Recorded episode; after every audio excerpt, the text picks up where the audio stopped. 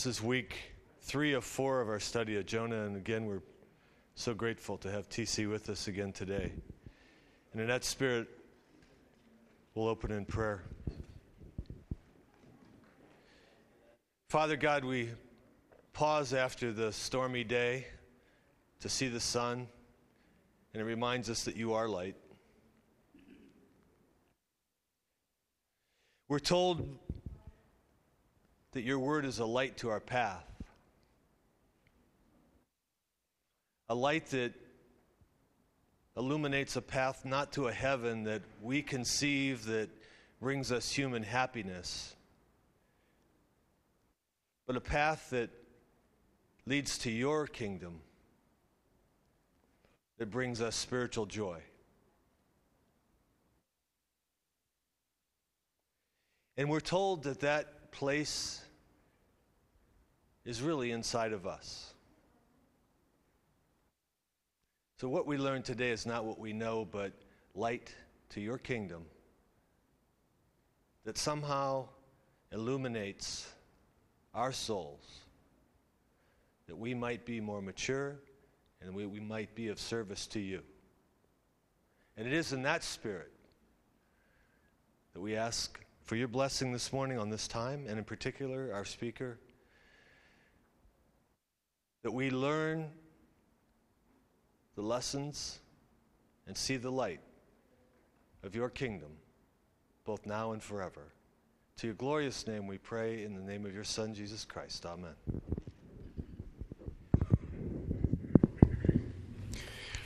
Good morning. Welcome back. Why is this loud? Push it out a little. How's that? All right. We're starting chapter 3 of Jonah, so if you got your Bibles, uh, again, we'll just work through our passage. There's lots and lots of interesting stuff going on in chapter 3 because it's really building to chapter 4 when God and Jonah will have it out. Uh, but until then, excuse me, we've got a, a, a very theologically difficult chapter. And so I'm going to bring some of those things to light and, and see if we can work through this. Um, chapter 1 and chapter 3 parallel each other in ways that are clearly intentional. So if you've got your uh, Bible, flip back and forth between chapter 1 and chapter 3 with me, okay? So I'm going to be reading from chapter 3. Uh, and, and we'll slow down so you can go back and forth. chapter 3, verse 1 reads uh, And it was the word of the Lord came to Jonah a second time, saying, it reads like this in Hebrew. I'm just gonna. I don't. I know you can't understand it, but hear the sounds, okay? Vayahi devar el Yonah. Chapter one. Vayahi devar el Yonah. Word for word. Now, I don't know how your English translations do that. Some translations are really good at showing those things. So, for example, I think the NASB does it, NASB does it word for word to show that it's starting all over again. So the word of the Lord comes to Jonah a second time. So the, the Ben Amittai, son of Amittai, is gone, because we know who Jonah is now. And it's been replaced with a single word. Uh, second time. Second time is a single word in Hebrew. A second. So we're really setting the stage for chapter 1 to begin all over again because it didn't work, did it? Chapter 1, God says, and, and, and, that's where the verse 2 continues. Verse 2 says, Kum, chapter 3, get up, go. Kum, lech, get up, go. El Nineveh, to Nineveh. Chapter 1, word for word. Kum, get up, lech, go. El Nineveh, Ha'ir HaGodalah, the city, the great, the great city. It changes a little again. Uh, just like Ben Amittai, the son of Amittai, was replaced with a second time. Uh, this verse changes. And cry to it the declaration or proclamation that I am giving to you or, or will give to you. One is. Yeah, clean. There we go. We had a couple of Hebrew words that we learned last time. We're going to go over those again. Here's one Kara. Kara is to proclaim or cry out. So Jonah is told, get up, kum, go, and cry out. We're we're going to see this word a few times today. It's fascinating how this word works throughout. And the kum. Uh, did, we did, did, that, did I show you the word kum? Probably not. Uh, there's another word, kum. Means to rise or arise or get up. Oh, and since we're doing Hebrew, this one I, sh- I said a, a couple of times, and this is going to be a big word for us ra'ah. Ra'ah means evil, wickedness. Uh, it, it, was introduced in chapter 1. Uh, it says, Get up, go to Nineveh, the great city, because its sin, its wickedness, its ra'ah has come up before me. Uh, I talked about how this is the, the cosmology of the ancient Near world, uh, that, that God is somehow above creation, and that the sin is so great, their wickedness is so great, that it's come up to the, the heavenly council of God so that God can no longer ignore this. All right, so keep those words in mind. We're going to work through the rest of the passage. So get up and go to the great city. And it says, the cry out against it, and then it gives you a noun form of this karia.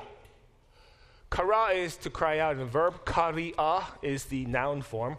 So proclaim the proclamation that I am giving to you. Very specific. In other words, don't make stuff up. Uh, I, I, know you're tempted to, to go and tell them something uh, that, you know, because now Jonah's going to go. But when you, when you get there, just say the words that I'm giving to you. And then verse 3 begins exactly like verse 3 of chapter 1. Vayakam Yonah. So Jonah got up. In chapter 1, it says, So Jonah got up to flee. This time it says Jonah got up and he went. It's wonders what a spanking will do, right? right, trip to the whale. So he, he gets he gets he gets out of the whale, uh, was, was was essentially disciplined by God, uh, and now he says, "All right, I, I don't want to do that again." So he goes. He goes to Nineveh, and it, again, very specific. According to the word of the Lord, because it says, word of the Lord came to Jonah, son of Amittai, saying in chapter 1, the word of the Lord came to Jonah a second time. And this time he gets up and goes according to the word of the Lord. And then we have a parenthetical, what's called a disjunctive clause here, a parenthetical clause. And most translations will say something like now. Uh, right? Now, Nineveh. So we're leaving the story behind just for a bit and, and the author is giving you information that you need in order to understand what's going on in the story better. And this is something that's kind of interesting because the story will take off with the same idea that the background is, is, is applying. So it says, Now Nineveh was a great city. Well, we knew that, didn't we? It said, Great city, great city, great city over and over. How great is this? How, how does your translation render this? Exceedingly, Exceedingly great? Any others? Sorry? Very important. Three days walk. Yeah, we get that just just uh, uh, immediately following that this strange occurrence here. Exceedingly great, very important. The word is literally to God. Does your some some translations will give you a footnote that says literally in Hebrew, to God. It says the city was so great to God. Le Elohim, Elohim God, Le too. What does this mean? How can a city be so great to God? Remember, again, the idea uh, is that God is above the heavens. This city is so great, uh, it's a hyperbole. This is, this is so great, it has reached God. Do you remember the Tower of Babel? Let's build a tower big enough that we can reach the heavens. In other words, they're thinking, you know, we can be gods. But God has to come down and see this tiny tower. Remember that story? And God came down to see what they were doing, as if God can't look. So the story is, doesn't in Babel isn't about the, the huge tower at all. It's tiny. It's so small that God has come down. But this city is huge. Uh, very important, exceedingly great unto God. My son likes, he's 12, and he's hit that stage, I think, linguistically, he just loves hyperbole. Um, everything is just awesome. everything is just incredible, the best ever. Uh, and, and he'll say things like, he loves my cooking. And he'll say things like, and he's picked this, I don't know where he picked this up. He says, This is divine. uh, and, and he could be a burger. So when I grill a burger, and he likes my burgers, and he says, This is a divine burger. He's 12. So it makes me laugh because it doesn't seem quite right to call a hamburger divine. But I know what he means. Uh, he's exaggerating to the point of including God into this, right? And sometimes he'll say things like, These are fries that Jesus would love. Uh, then, then I, know, I know what he's saying. I know what he's saying. He's really enjoying my food. This is a city to God, it is a divine hyperbole. You get the same idea. And then we get this interesting background uh, mahalak, ma- uh, a walk, a walk of three days. Now, this again uh, is information that seems random. Like, okay, three days walk. Why do we need that information? Whenever an, uh, an author, a storyteller gives you extraneous information, unless it's just some, somebody who doesn't know how to tell a story like me sometimes, but if it's a good author, telling you information that you think, why are you telling it? Why? It's important. Because immediately following this, we get the story of Jonah. so it's a three days walk. Keep that in mind. Huge city, three days walk. Now there's debate. Is it three days to walk around the city? Is it three days walk through the city? Is it three days to go throughout the city? Like cover the whole city? Uh, that's unimportant. Again, you're asking an ontological reality question when the author is simply giving you information that the author is going to twist a bit, not twist, uh, utilize for a, a literary purpose. Okay, so we got three days. Verse 4. Uh, the word there, halal, is to begin. So just initiate or to start to. So Jonah starts to or begins to go into the city. What, what do you got there? One day. So the same word uh, which we haven't had up to this point, mahala, means to a, a, a I'm sorry, mahalach, a walk. We get a walk of one day. So three days it takes, whatever that means. But Jonah starts uh, this is an interesting choice of words. It doesn't say Jonah went into the city, which would be the most natural uh, storytelling. In fact, this word, begin to, start to, emphasizes just the beginning. Okay, so Jonah is just beginning to enter the city one day, in contrast to three days. What does that mean? We'll come back to that. One day, and then he cries out and he says, Now, in Hebrew, this is five words, okay? Yet 40 days, Nineveh, and then the fifth word is will be overthrown. Uh, the word hafach is the Hebrew word, and Hebrew can take on imperfect and person and all that. So one verb can take uh, five, several English words. So it says, Yet 40 days, Nineveh will be overturned. This is the only oracle in the book of Jonah. Well, what's the big deal? Think about all the other prophets, the books of the prophets. Uh, Jonah belongs in what's called the, the book of the 12, or minor prophets. So it begins Hosea, almost entirely or- oracles, right? The word of, of the Lord. He just speaks. Joel, all oracles.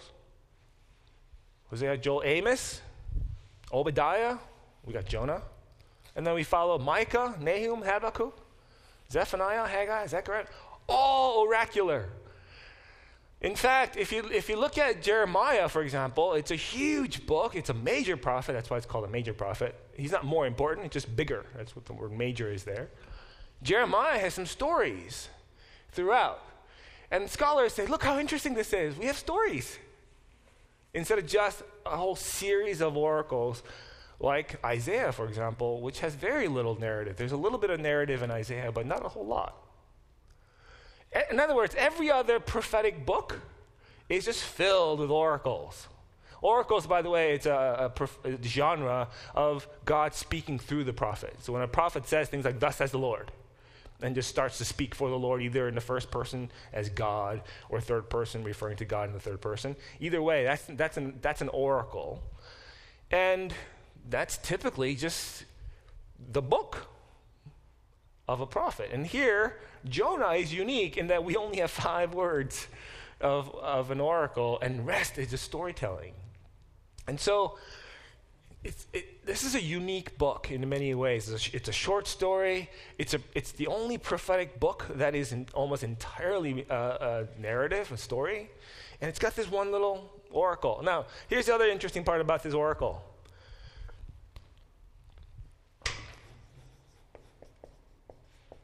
I know I'm giving you a lot of Hebrew today. Uh, shuv. Shuv means to turn or return. Looks like that in Hebrew. Shuv, turn. And then this word, nacham. Repent. Those two words are the, the most often cited, often used, often employed uh, phrase by the prophets. Think about it, all the prophets. The prophets love telling people, hey, all right, you guys are doing terrible things. Whether it be religious sins like worshiping Baal or bringing prostitution into the temple of God, or oppressing the poor and the widow and the orphan. Prophets will tell you, you're doing something awful. Therefore, shuv, return to the Lord. Nacham, repent. Shuv, Nacham, uh, throughout the prophetic literature and in this only short oracle that we have, you would think that would, those would feature prominently. Repent, turn. By the way, shuv has this, this idea. You're walking this way, shuv. Nacham has a different sense, and the King James, which is what we have adopted as Christians in, in, in the West, the King James, uh, the English speaking world, we use the word repent. We don't use it outside church, do we? Or outside Christianese, do we? Uh, we don't talk about how I was driving and then I repented and turned left instead of right. right? Um, we, we don't use it very often outside Christianese, so, so it loses its meaning almost because it's just Christianese. What does it mean to repent? Well, repent has two ideas.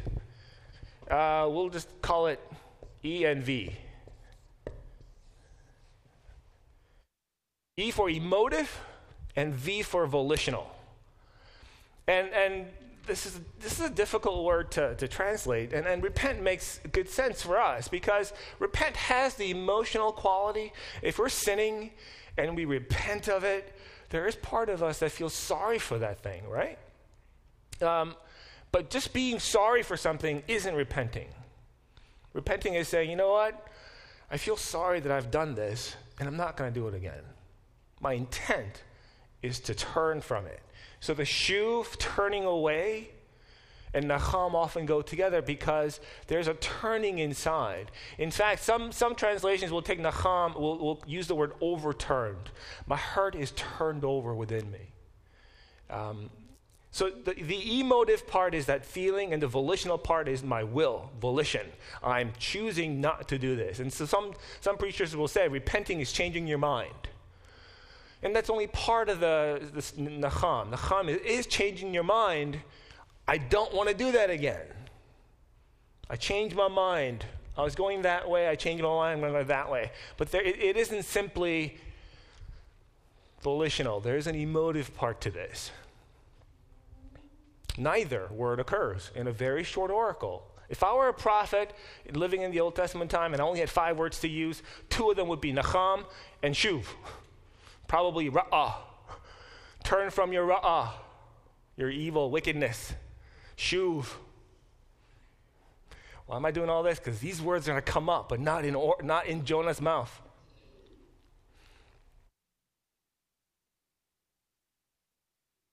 So, so Jonah preaches these five, these five words Yet 40 days Nineveh will be overturned.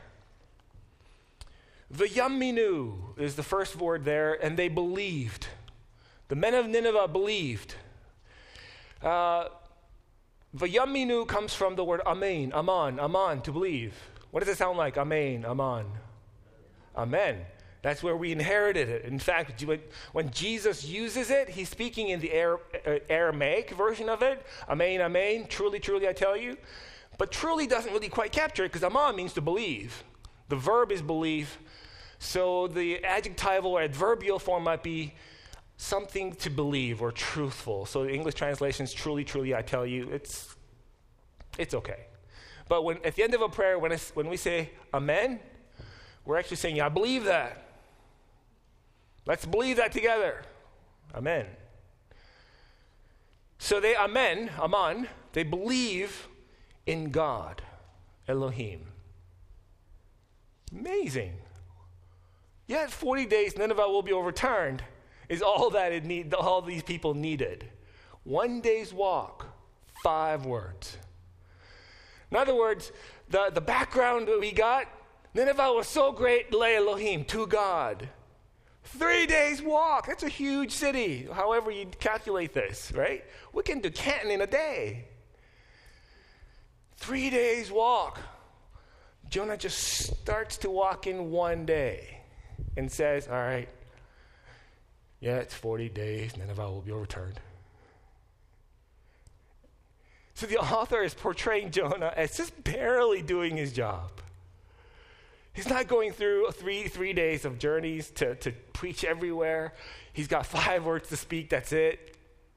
So, okay, Jonah might have been in the whale, in the fish, and so he finally goes to Nineveh.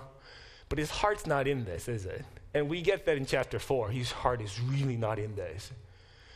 In chapter 3, we get a glimpse of it. Jonah's just barely going through and doing this, his job. But that's all it took. The men of Nineveh believed in God. Vayikara. Yes. This translation uh, says believe God. And, and I'm, Mm-hmm. in terms of his heart really isn't in this. I mean, he obviously.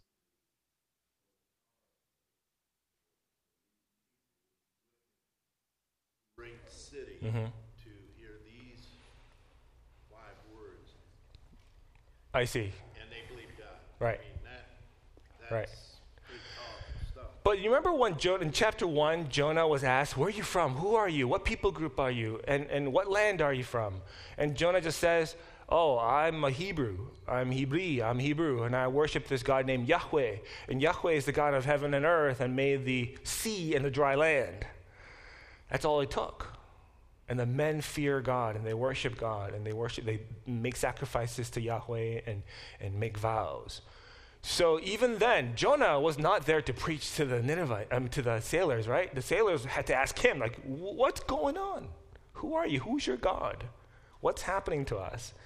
So, so I think if we had to say, well, Jonah must have converted these people outside that narrative, he must have told them something else.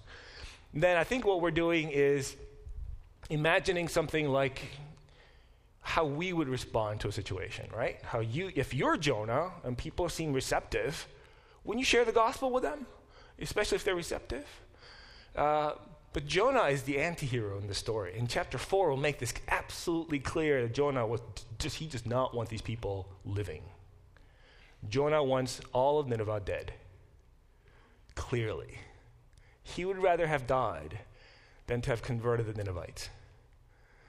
And so the, the three days journey to one day, the emphasis of nacha, the, the, the emphasis of just beginning to talk, the emphasis of, of removing all any, any uh, vestiges of, of prophetic speech.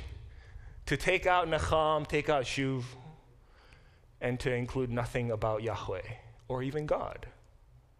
Now, we'll, we'll, we'll talk more about what did the Ninevites know uh, in just a minute, because the king will speak. The king of Nineveh will speak. Now, what did the Ninevites actually know? Since they only got this very short sermon, five words. Uh, they believed in God, but Elohim, and then they and then and then they cried out. They proclaimed. They kara. They kara. So God says kara to Nineveh. Jonah doesn't at first. He finally does kara.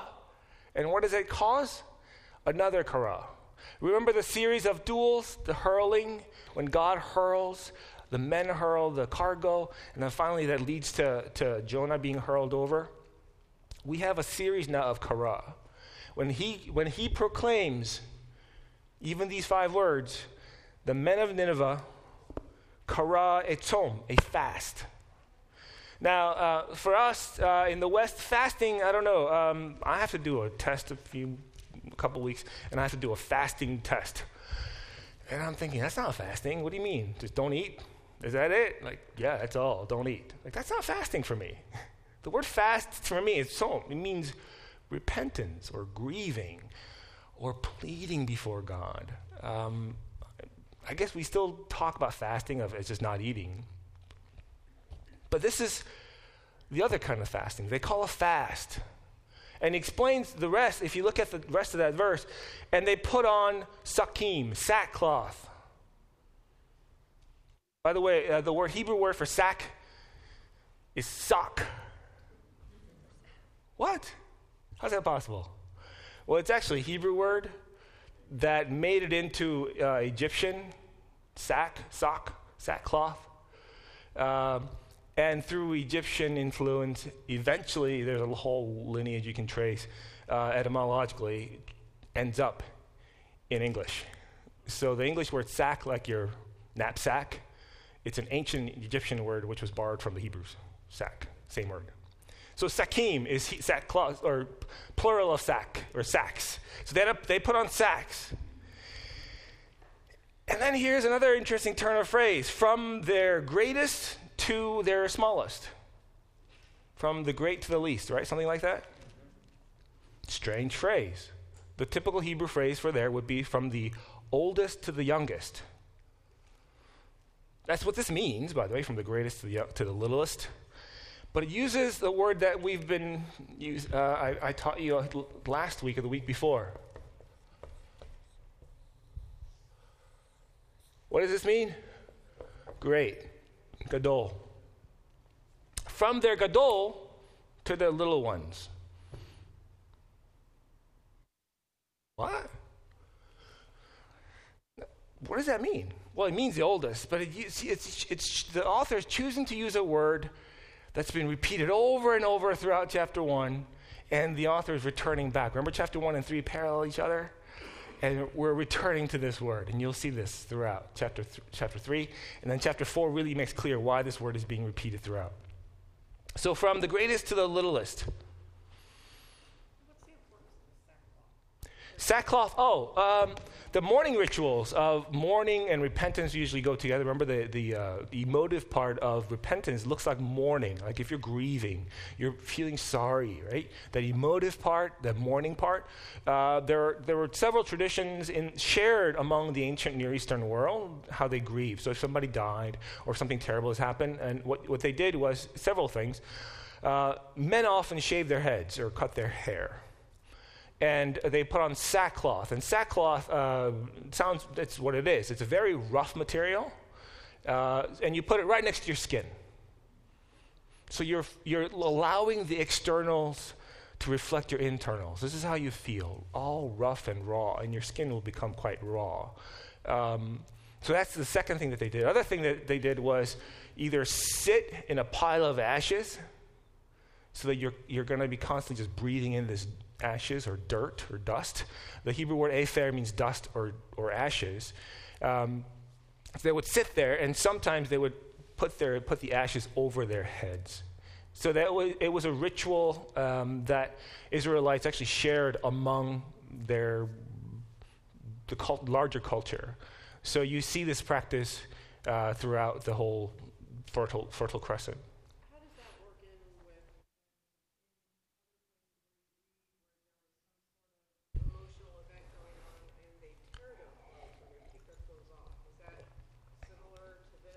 It is. The tearing of the clothes actually only happens really when that event comes along with shock or surprise as well.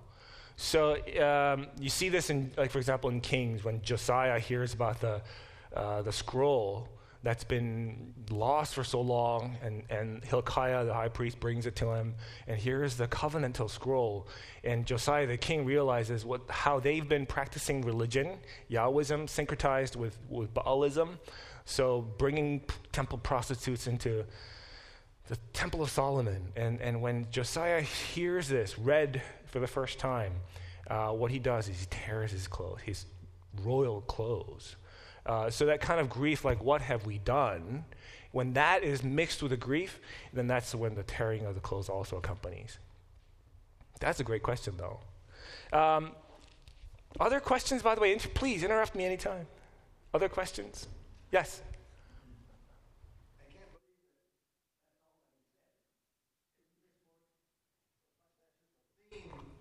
Could be.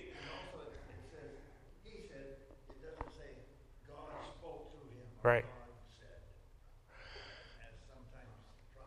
Right, right. Again, um, I don't want to say that there is some sort of a reality behind this story that the story represents.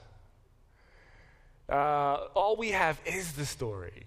And, and this, is where things get tricky because, um, for example,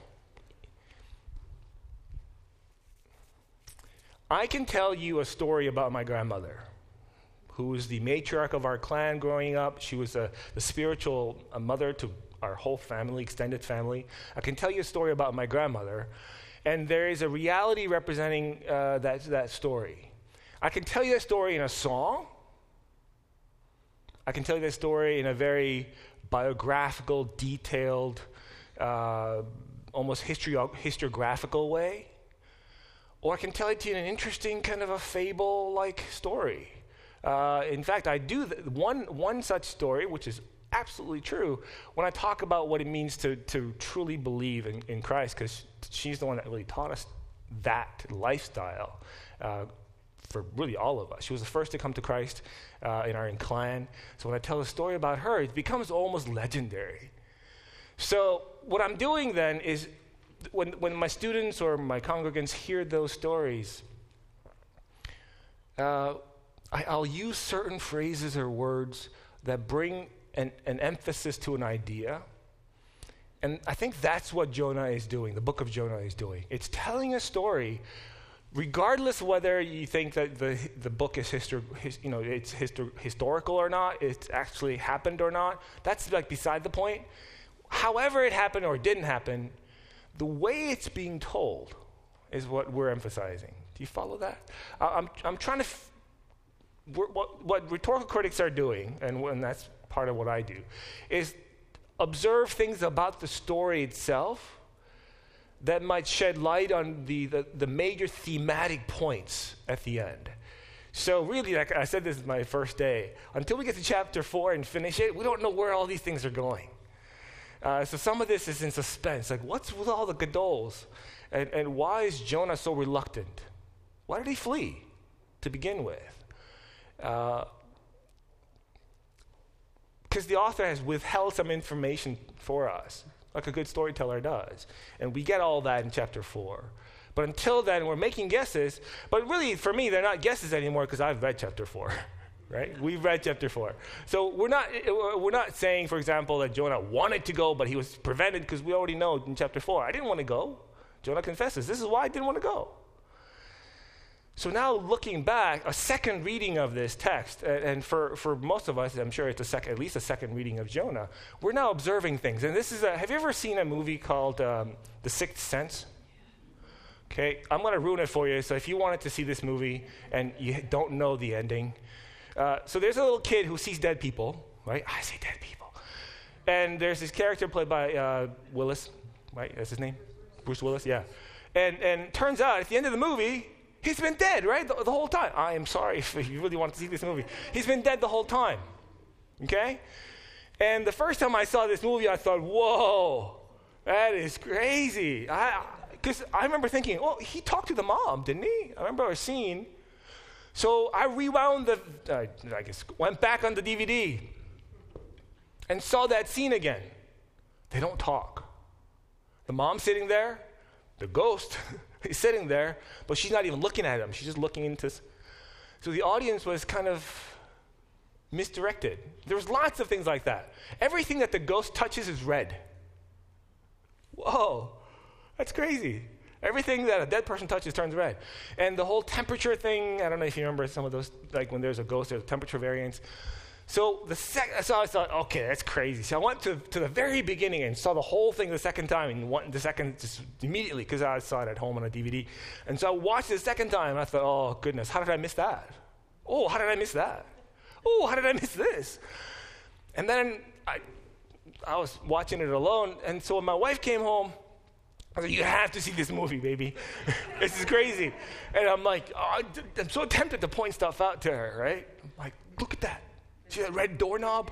Pay attention. I, you can't do that though, right?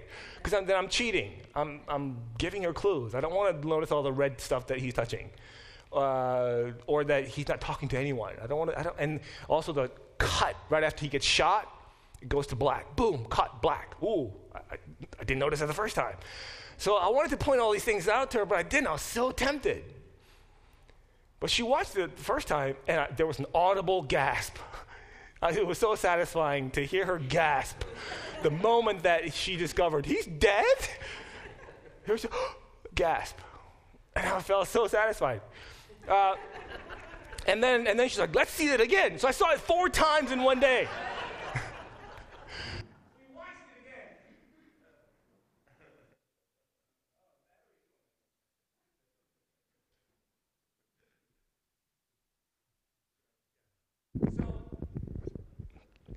I watched it four times. And this is what's happening. Can you hear me? Okay. I am pointing out the red doorknob to you in Jonah. Right? We're reading it as, really, for me, this is like the hundredth time I'm reading Jonah. And I'm noticing all these things.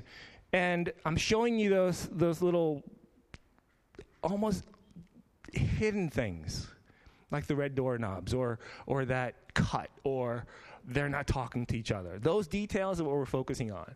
And so, uh, it's kind of cheating, right? We're cheating. I'm cheating. I've read this book so many times. Uh, but that was a great question. All that, all that to answer that, that question. Uh, is there more going on behind the scenes? We don't know. What do we? We only have what the storyteller told us. And the storyteller has told us that Jonah is barely doing his job.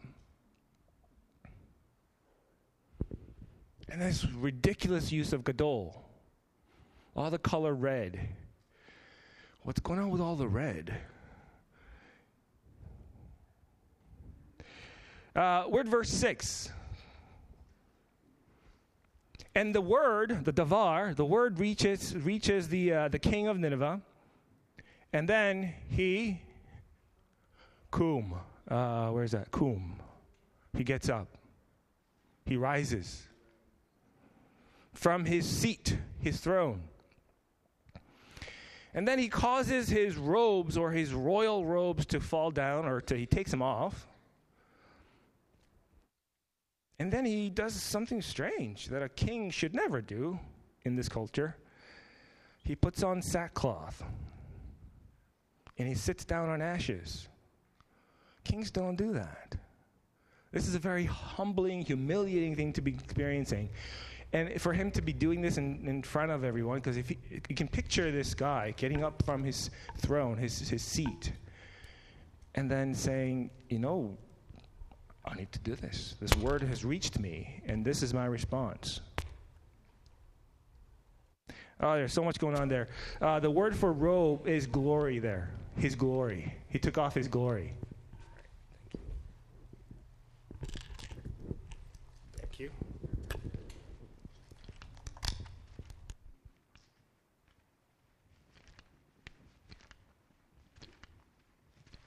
There is a word. Um, there is a word in Hebrew for robe, but this one emphasizes the glory of his robe. Uh, in other words, and the, and, the, and the throne. So the contrast is he's getting up from his throne, his seat of power. He's taken off his glorious garment. And what does he do? He puts on the sackcloth in contrast to his glorious garment. Sackcloth, this very rough, cheap material. And then he sits again. He gets up from the seat to the, the throne and sits down on the ashes. So there's a, there's a contrast developing here of this king humbling himself. Verse 7 And he said,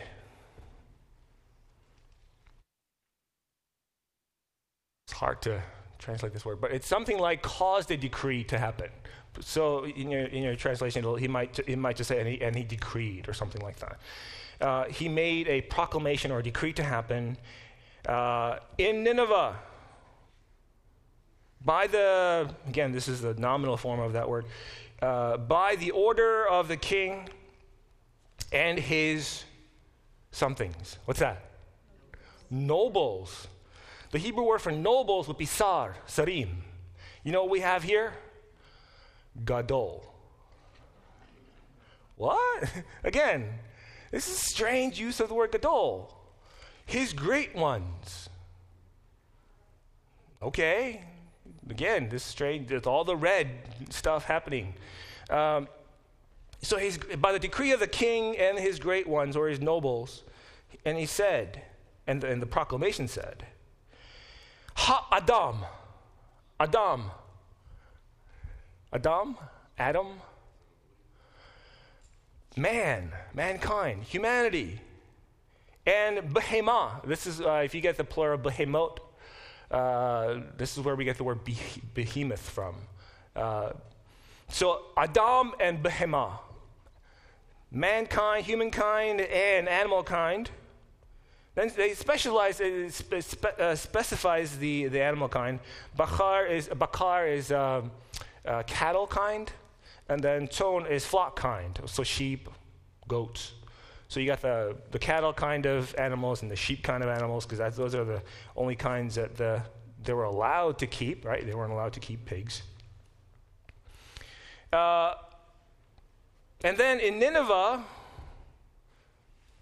I'm sorry, I lost my point. Oh, there it is. Uh, and do not let them taste anything and do not let them graze or pasture, uh, and, and not even water shall they drink. So the proclamation is the fast that the people had already started. So, so, the, so this story pictures a group of people who starts a fast, and the word reaches the king, and the king says, "You know what? This is going to happen globally for us. This is going to be a whole citywide fast." Let nothing, not even animals, eat or drink anything. And, and the repetition or the starting with the broad, Adam, human, humankind, and then Behemah, and then specializing, uh, specif- specifying, narrowing down, it shows the extent of this fast. Verse 8 Let them put on sackcloth Adam and Behemah, humanity and animals. And let them cry out, Kara. Ooh, remember this? We've seen it several times already, haven't we? Kara. Let them cry out. As, as the hurling had a sequence of actions, the crying out of Jonah is going to have a sequence of karas associated here. So let them cry out. Uh, the sackcloth again is the, is the mourning. Crying out, though, what is this? What, what are they trying to proclaim? Nothing. Now, the, the reason I said the word means uh, proclaim or cry out, uh, for us, proclamation is public, isn't it? We think of proclamation as a, as a public crying out. Well, you can cry out in private, and that's why I like the word cry out better. Uh, when I teach Hebrew, also, it kind of uh, it helps them to m- remember kara as cry out, so I, you know it's kind of alliteration. But cry out to Elohim, to God, in strength with all your might. Va shuvu. Shuv. Let them turn. Shuv. That word right there. Each from his way of ra'ah, wickedness, evil. Let each person turn from his ra'ah and shuv, and from the Hamas, the violence which is in their palms, in their hands. There is, by the way, just an interesting side note Hamas, when we think of Hamas, that's the same word, Hamas here, violence. Um, and then here's the question that uh, we were talking about earlier what did the Ninevites actually know? What did this king know? Verse 9 begins, Mi yodea. Who knows? They're guessing. He's guessing. This is not a phrase that says, you know what, if we repent, God is going to save us. Because the prophet told us so.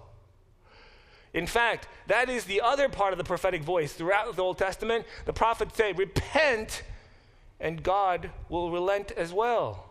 God will not punish you. God will not judge you if you repent. So please repent. We don't want the judgment, do we? And the answer should have been, uh, no, of course not. Let's repent. But they don't do that. They don't trust the prophets and they keep on sinning, and God brings judgment. But they're guessing here. Yes?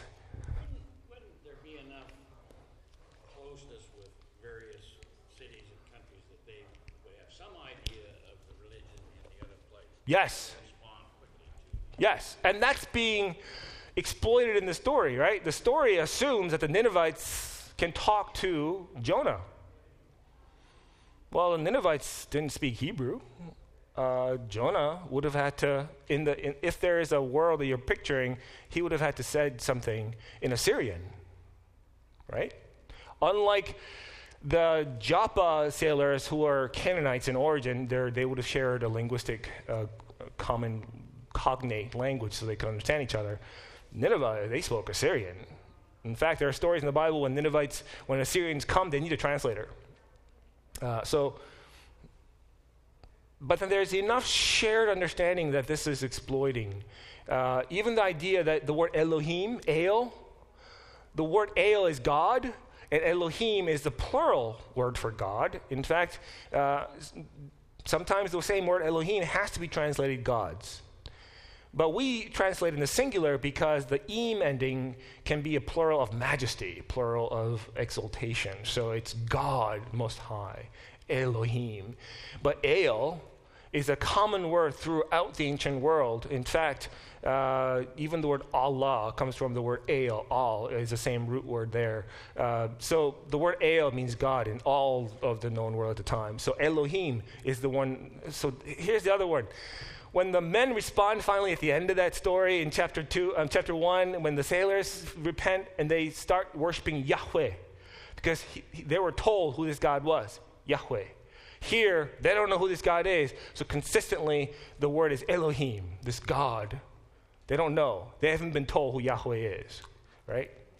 Um, but there is enough shared understanding that he can guess in fact, what we're talking about, the shared common practices of mourning and grieving, that was shared. So there's lots of cultural uh, shared experience within this world. It's not a huge place if you really look at the map.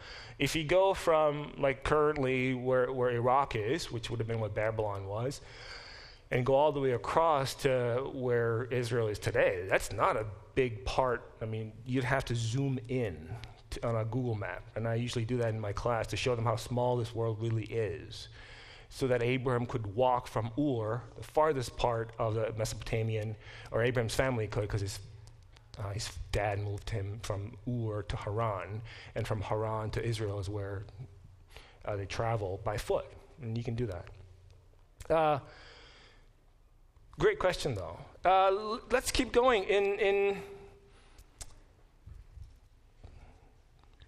Miodea, who knows? What are they guessing? How does your translation render the rest, of that? Who knows? And then, what, what does it say? Who can tell what? God may turn and relent. God may turn and relent. Let's finish this verse. Okay, so who may who knows? God may turn and relent and turn from his burning nostril. Did I talk about nostrils? Right. Yeah? Anger, burning anger.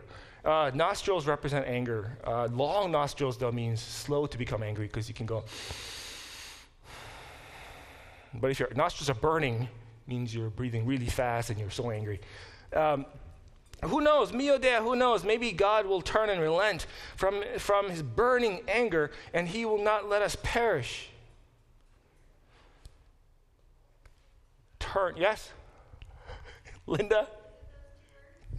Yeah. God may shuv and nacham. God may turn and nacham. This is strange, isn't it? This is where the, uh, I mentioned theological difficulties. How does God nacham? How does God repent? Emotional and volitional. Emotive and, and votive. When, you, when we think about repentance as both, what the guest, what the king of Nineveh is guessing, said, okay, he might feel sorry for us. Look at what we're doing. We're repenting, right? We're repenting. We're turning from each man turning from our, our evil ways, from the violence in our hands. So since we're repenting and we're turning, maybe God will turn and repent. That's their guess. Turns out to be a pretty good guess, though, doesn't it? Mio day, who knows? Verse 10. This Elohim, God, saw the asa. Oh man, there's another word. Uh, ma'ase, is deeds or works, uh, but it comes from the verbal word to do or to make, asa. Okay? Keep that in mind. This is just an aside. Asa means to do or make. So the God saw their doings, that, that they shuv from their way, ra'ah, their evil way, their wicked ways. Va nachem ha Elohim. And God repented. This is the narrator talking now. This is not the, the king of Nineveh guessing. The author of the Bible is telling us that God repented. Over what? Al ha, over the ra'ah. Which he said he would asa, do to them. And he did not asa. He did not do it. Whoa, here's the difficulty. Uh, first of all, can you have God repenting? Apparently, in the Bible, you can. Here's what's happening it's called symmetry, uh, literary symmetry. So you got the people of Nineveh, Nineveh Naham, and Shuv. They guess, the king, king guesses, hey, maybe, who knows, Miudea.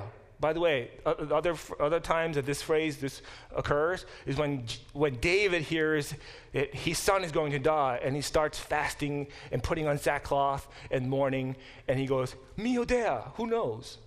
Even David has to guess sometimes. So the king of Nineveh says the same thing, Miodea, who knows? Maybe God will turn and repent. And the narrator tells us he did. He turned. He repented over the evil. Where did I write that?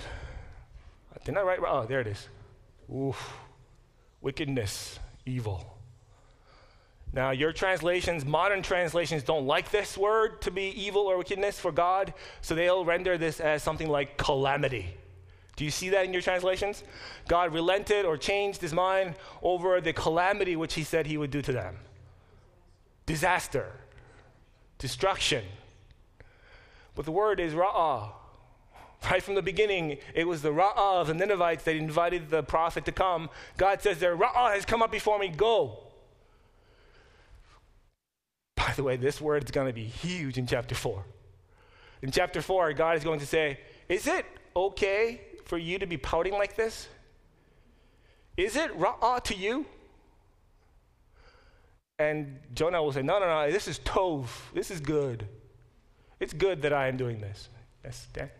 So, so I understand there's a proclamation, but on the same hand, judgment can go for or against.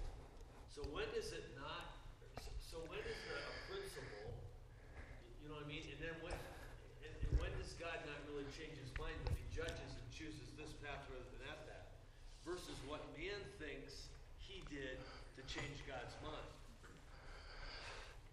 Jeremiah 18, there's an interesting passage in Jeremiah 18 where, where Jeremiah is told to go to a potter and watch. So Jeremiah goes to a potter and watches. And he, and he notices something that the potter doesn't always make what he wants. But the clay, the kind of clay, determines what the potter makes. And then God talks to the prophet and says, You know what your job is? This is what prophecy is. And he, so it's God talking to his prophet, and God says, When I say to you, when I say to a nation that I'm going to bless them, and they turn away from me and they do evil, ra'ah, I will nacham, I will shuv, and I'll do uh, ra'ah on them. When I tell a nation that I'm bringing ra'ah to them, and they repent and they turn to me, I will nacham again and bring barach, blessings to them. That's your job. Prophecy, in other words, was to get people to change to repentance so that God doesn't bring about destruction. Because think about it. This is not consistent with our theology. We, we believe the Christian God is a loving, gracious God. But God is just, right? Uh, my, my, my, wife and I do this all the time. When my son does something wrong, we get, somebody plays bad cop. I'm usually the bad cop, and my wife is the good cop. Now there has to be justice, but sometimes you know you threaten something and you don't really want to do that. Have you ever been there? Like you threaten something so big, you're like, oh, if I did that, that's way too harsh. But it's just because that's what I said I would do. So I need my wife to kind of bring the mercy back. In wrath, remember mercy right? So when we play bad cop, good cop in a sense, but it, uh, when so my wife's job at that point is to convince my son, all right, look, you really have to change your ways here, and to really talk to dad and, and convince him that you've really started a new path here, and, and you're not going to be doing this again. So plead with him. That's why Jesus loves your French fries. so he comes and does it, then I can, I can show grace because there's an intercessor, there's an advocate for him. Um, so that's what I think this is that's what the prophets are supposed to do. And, and you see this from the very beginning, Exodus 32. This is I go back to this because Moses was the first prophet of our model of what prophets look like. And Moses spoke from God to the people, from the people to God as an intercessor. And in Exodus 32, when God says, I'm going to wipe them all out. I'm going to destroy all of them and start over with you because I told Abraham I'm going to make his seed as numerous as the sands of the seashores, as stars in the heavens. So I have to do that because I promised. But you're, you're an Abrahamic seed. I'll just start over with you and I can keep my promises. Right? It looks almost like a loophole, but it's not. Moses says, Yeah, you're right to do that, but, oh, hold up. What will the Egyptians think? And he reminds God of Abraham again. Like, look what you said to Abraham. You're trying to get out of a loophole here, but we, we're numerous now. You got to kill us all? And when that happens, when Moses will not budge, because God tells uh, Moses at that in Exodus 32, leave me alone, go, so that, in order that my wrath, the nostrils, will burn against them and I'll destroy them all. The phrase, the syntax there is, leave me alone so that, because if you don't leave me alone, I can't. Leave me alone so that has the implication that I can if you don't. Moses doesn't. He could have been the, the channel of God's blessings. He says, No, no, no. I don't want to be that. I want to be the prophet. So when Moses stands and intercedes for the people, God Naham over Ra'ah. In the Old Testament, this is where the difficulty is. God plans Ra'ah all the time. And I think it's meant to be like this. Of course, God is not morally wicked or evil, but destroying an entire city of people, ooh, destroying all those Israelites because, yeah, they worship the golden calf and they deserve to die, but killing them all, that's a horrible thing in God's eyes. God thinks that's ra'ah. I don't want to do it. Prophet, stand before me. When he says, Leave me alone so that, he's really saying, Stand and intercede. So I can't. So I won't. And in, in Jeremiah 18, God explicitly tells a prophet that's what your job is. A prophet is not simply, Hey, this is what's going to happen, I'm done. That's why the prophetic voice always goes to Shuv and Nacham, Shuv and Nacham, Shuv and Nacham, because that's what God wants from the people. And that's when prophets are sent, right? So, in theological terms, this is called divine repentance. Divine repentance means that God has an emotional experience and that God has a volitional experience. That God can say, like in Jeremiah 18, you know, I'm going to do this, but you know, if they do that, I'm going to do that. By the way, we misuse the potter metaphor often in the church. Uh, we think of potter as, oh, he's the potter, he can do whatever he wants. That's a misuse of the metaphor. A potter, in fact, and I've done some pottery, has to work with the clay that he has.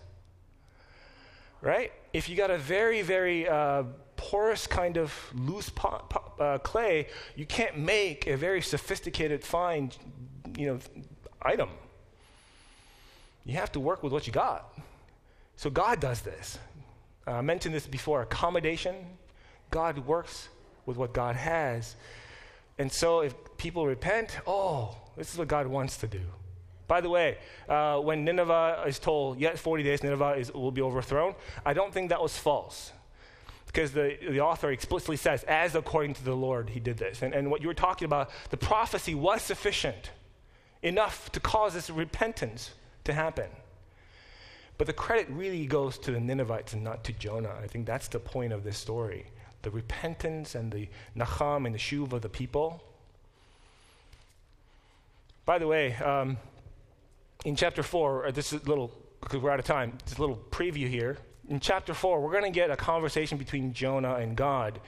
When the city does not get destroyed, this was just God did not asa. God saw their asa, their masa, their, their deeds, and then God does not do the ra'ah, that God said he would do, right? So, chapter 4 begins with Jonah sitting outside the city, looking at the city to see what's going to happen. So, he's still hoping it'll get destroyed. and then he, he starts pouting. And so, God has a conversation Is it right for you to be like this? And, God, and, and Jonah tells God, It is right even to my death. In fact, take my life. I don't want to see this. There's a sermon right there. Um, we're looking at through the lens of Jonah, the world, right? And Jonah is our lens through which we under- interpret this book. And we're going somewhere that's ugly. It's going to get ugly in chapter 4, but at the end of the book, God speaks last.